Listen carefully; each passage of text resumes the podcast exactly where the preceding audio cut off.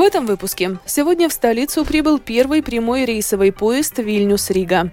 Идея семейных врачей принимать пациентов по пятницам только за деньги пока реализована не будет.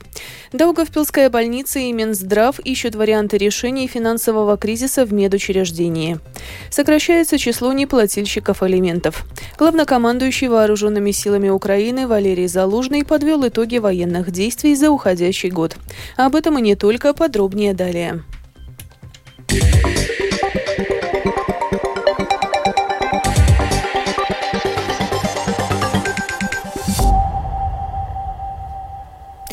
Сегодня из Вильнюса в Ригу прибыл первый пассажирский дизельный поезд. Теперь он будет курсировать между столицами Латвии и Литвы ежедневно, один раз в день. Билет в одну сторону обойдется пассажирам в 24 евро. О том, как встречали поезд и что новый маршрут означает для нашей страны, в репортаже Михаила Николкина.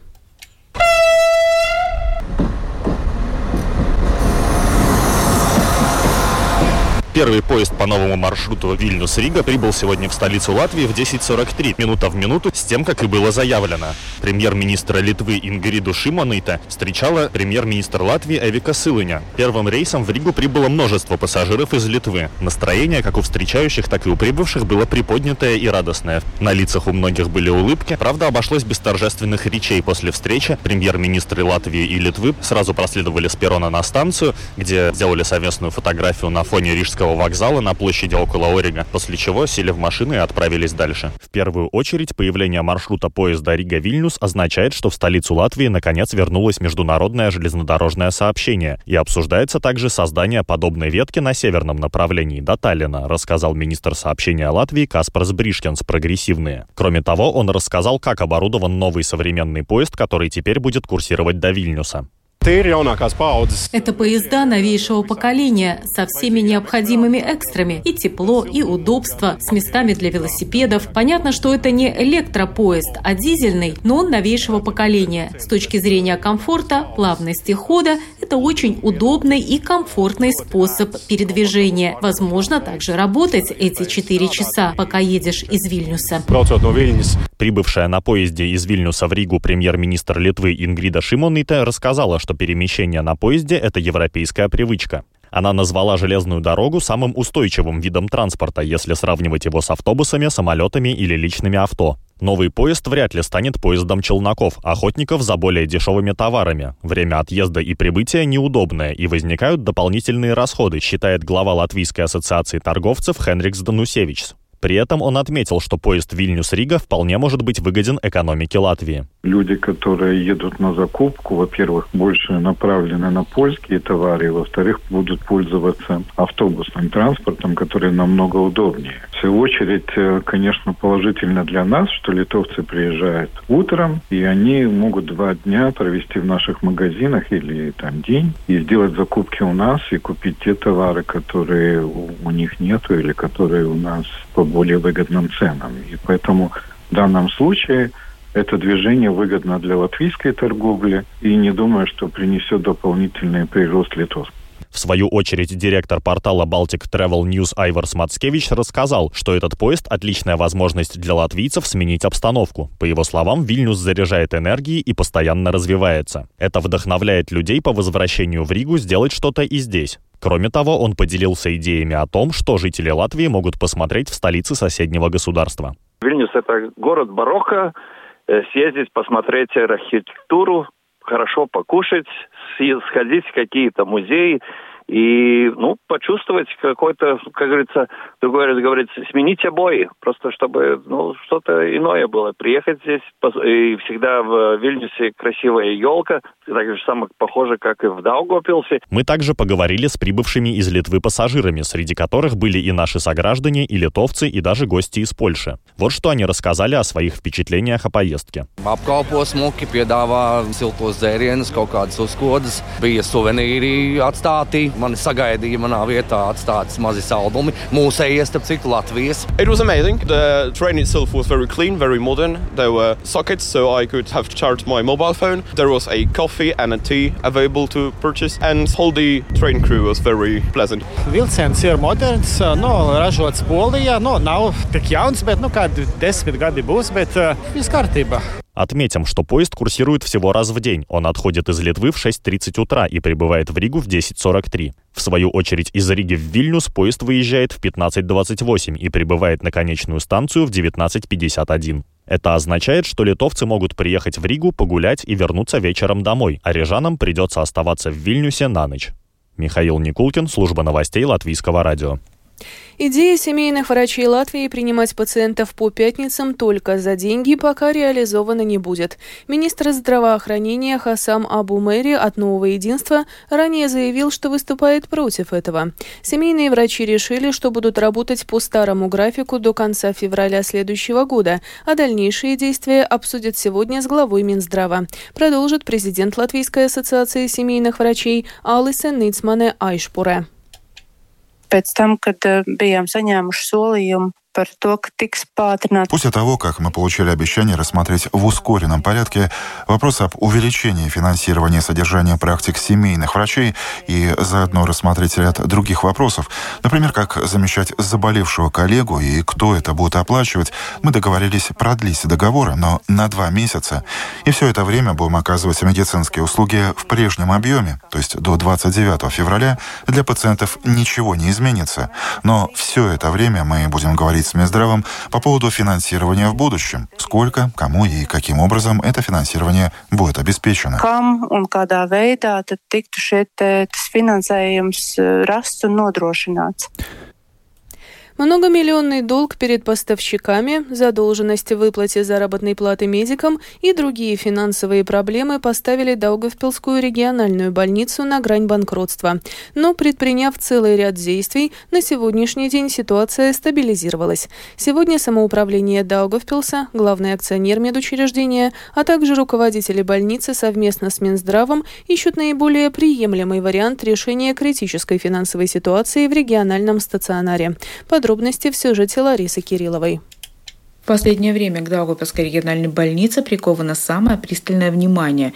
Причиной тому является критическая финансовая ситуация, продолжает председатель правления Инта Вайвода. Весь год практически больница жила за счет э, кредиторов. На данный момент терпение кредиторов тоже подходит к какому-то уровню, и мы решаем эти вопросы с каждым индивидуально, заключая графики оплаты долгов. Главная статья накопленных долгов, по которым мы задерживаем выплаты, да, это больше пяти с половиной миллионов рассказывает второй член правления Эдгарс Латпсвирс. Что касается зарплат врачей, то в декабре были выплачены деньги только тем работникам ДРБ, чьи зарплаты не превысили 2000 евро в месяц. Остальную часть зарплаты, которая выше этой суммы, около 130 докторов получат уже в январе, рассказывает Эдгарс Лапсвирс. По большому счету, непрерывность услуг, а также выплат зарплат мы финансировали в большой степени за счет вот этих долгов поставщикам, а также за счет накопления убытков. Лапсвирс подчеркнул, что одной из главных задач следующего года является сохранение зарплатного фонда в размере 2023 года. Для того, чтобы, например, повысить минимальные зарплаты, и это обойдется больнице примерно в полмиллиона евро в 2024 году, нам эти полмиллиона евро нужно найти в этом же зарплатном фонде. Да? И нам нужно, соответственно, пересмотреть политику наших э, доплат, сверхурочных часов. В последнее время в городе стало распространяться распространяться информация о том, что в ДРБ началось сокращение персонала. Председатель правления больницы Инта Вайвода ее подтверждает. Да, пересматриваем хозяйственную часть, действительно сокращаем э, персонал, который, наверное, надо было сократить уже год назад, потому что закончился COVID, и очень многие функции больницы переструктурированы. Источники увеличения доходов Даугавпилской региональной больницы Эдгар Слабсвирс видит в получении финансирования из Национальной службы здоровья, а также в привлечении дополнительных средств в виде денег для выплаты зарплат, доплат за интенсивную терапию, организацию питания пациентов плюс финансирование услуг, которые уже оказываются, но не оплачиваются со стороны государства, а также введение новых видов медицинских услуг. Министр здравоохранения Хасам Абу а также руководители Даугавпилского и Аугждаковского самоуправления и руководители Даугавпилской региональной больницы договорились о привлечении государства к управлению Даугавпилской региональной больницы. На мой взгляд, в будущем Даугавпилская региональная больница должна стать помогать медицинским учреждениям типа клинической университетской больницы. Этого можно достичь только в одном случае, если государство будет вовлечено в управление больницы так, как оно это делает в случае с больницей Страдыня и Гайлезерс. В течение двух недель представителями Минздрава, самоуправлением Даугавпилса и медучреждением должен быть разработан план конкретных действий по реализации процесса. Лариса Кириллова специально для Латвийского радио 4. Много, в Латвии продолжает сокращаться количество запросов на получение алиментов. Так, если в январе прошлого года за помощью в получении алиментов обратились около 27 тысяч человек, то в ноябре этого года таких людей было на тысячу меньше. За 11 месяцев этого года из гарантийного фонда средств содержания в виде алиментов было выплачено почти 50 миллионов евро. Это на 2 миллиона меньше, чем в прошлом году. Все это означает, что сокращается число неплательщиков алиментов документов, заявила службе новостей представитель администрации гарантийного фонда средств содержания Синтия Лавска. Она также назвала причины сокращения числа должников. Это благодаря всем ограничениям, которые применяются к неплательщикам. И недавно вступили в силу новые поправки к закону о гарантийном фонде средств содержания, которые предусматривают еще более широкое применение ограничений, что мотивирует родителей платить алименты. Таким образом, необходимость получать средства из гарантийного фонда отпадает. И, разумеется, влияет то, что средства взимают в большем объеме. Здесь мы тоже работаем работаем с должниками гарантийного фонда средств содержания, чтобы мотивировать их и содействовать тому, чтобы они возвращали эти суммы.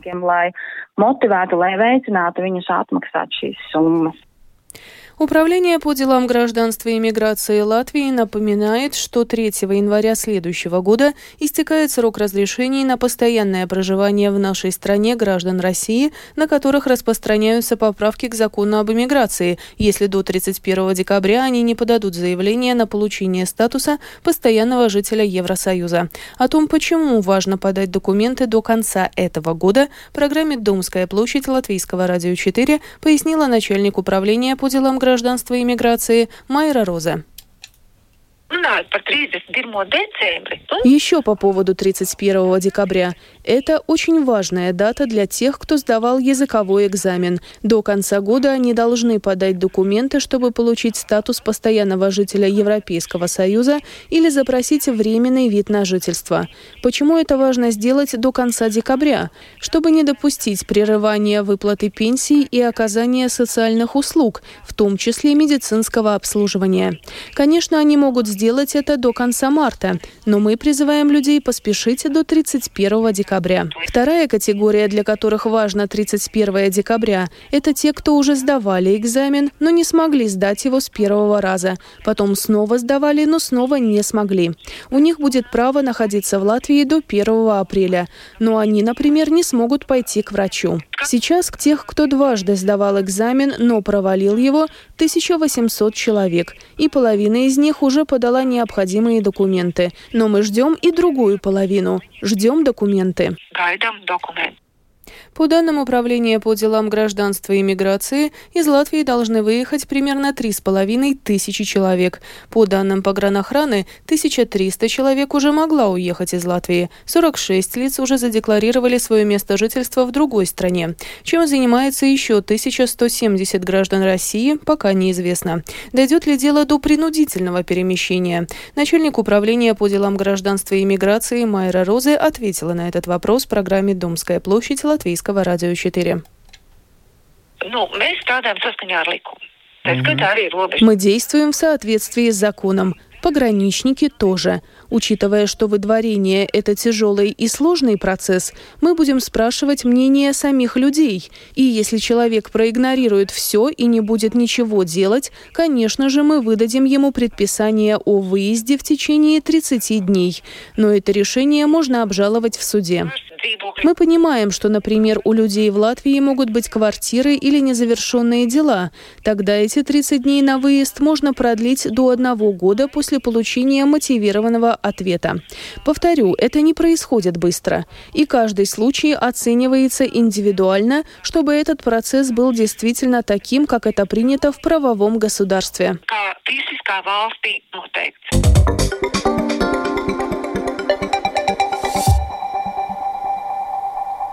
Продолжаем выпуск. Главнокомандующий украинскими вооруженными силами Валерий Залужный провел пресс-конференцию, в ходе которой подвел итоги военных действий в Украине за год, дал прогнозы на будущее, а также высказал свое мнение о законопроекте о новых правилах мобилизации. Подробнее в сюжете нашего специального украинского корреспондента Оксаны Пугачевой. Впервые за время полномасштабного вторжения России в Украину главнокомандующий вооруженными силами Украины Валерий Залужный провел брифинг. На нем он говорил о мобилизации, демобилизации, ситуации на фронте. По словам Залужного, для Генштаба важно, чтобы мобилизация осуществлялась. Но каким образом – это уже задача правительства. Защищать Украину должны все, подчеркнул он. Поэтому он готов поддержать законопроект, который ужесточает правила мобилизации. Залужный особо подчеркнул, что намерений вмешиваться в жизнь украинцев, гражданских лиц, проживающих за границей, у ВСУ нет. Однако, если органы исполнительной власти организуют их наличие в составе украинского войска, подготовку к военной службе, они также пройдут. Осуществлять ротацию солдат невозможно, как и демобилизацию. Снять сегодняшних военных с позиций, подчеркнул главком, можно в лучшем случае через 36 месяцев после их призыва. И то если будут условия. Во-первых, если не будет обострения на фронте, и второе, если людей будет кем заменить. Надеюсь, наше правительство четко понимает возможности государства и что через 36 месяцев мы все-таки справимся с заданием для того, чтобы заменить тех, кто в сверхсложных условиях выполняют свою работу. О перспективах войны Валерий Залужный говорил уклончиво. Он отметил, что в следующем году Украина изменит ее технологию. 90% решений, чтобы в следующем году действовать более эффективно и, самое главное, сохранить людей, уже есть. Были и ошибки. Одну из своих ошибок Залужный назвал. Одна из самых главных моих ошибок, я думал, что те потери, которые мы нанесли России уже в первый год войны, ее остановят. Это остановило бы любую другую страну мира, но не Российскую Федерацию. Относительно ситуации в Маринке, Залужный сказал, что ВСУ отошли из полностью разрушенного города, чтобы сохранить жизни защитников. Украинские солдаты окопались поблизости от этого населенного пункта. Оксана Пугачева, специальный украинский корреспондент служба новостей Латвийского радио. За прошедшие рождественские выходные на дорогах Латвии были задержаны 52 водителя, которые находились за рулем в состоянии алкогольного опьянения. Почти у 40 из них концентрация алкоголя в крови превышала полтора промилле. Об этом программе «Утренняя панорама латвийского телевидения» сообщил начальник управления реагирования госполиции Юрис Янчевскис. Также, по его словам, во время праздничных выходных на дорогах произошли три трагические аварии, в результате которых погибли три человека человека.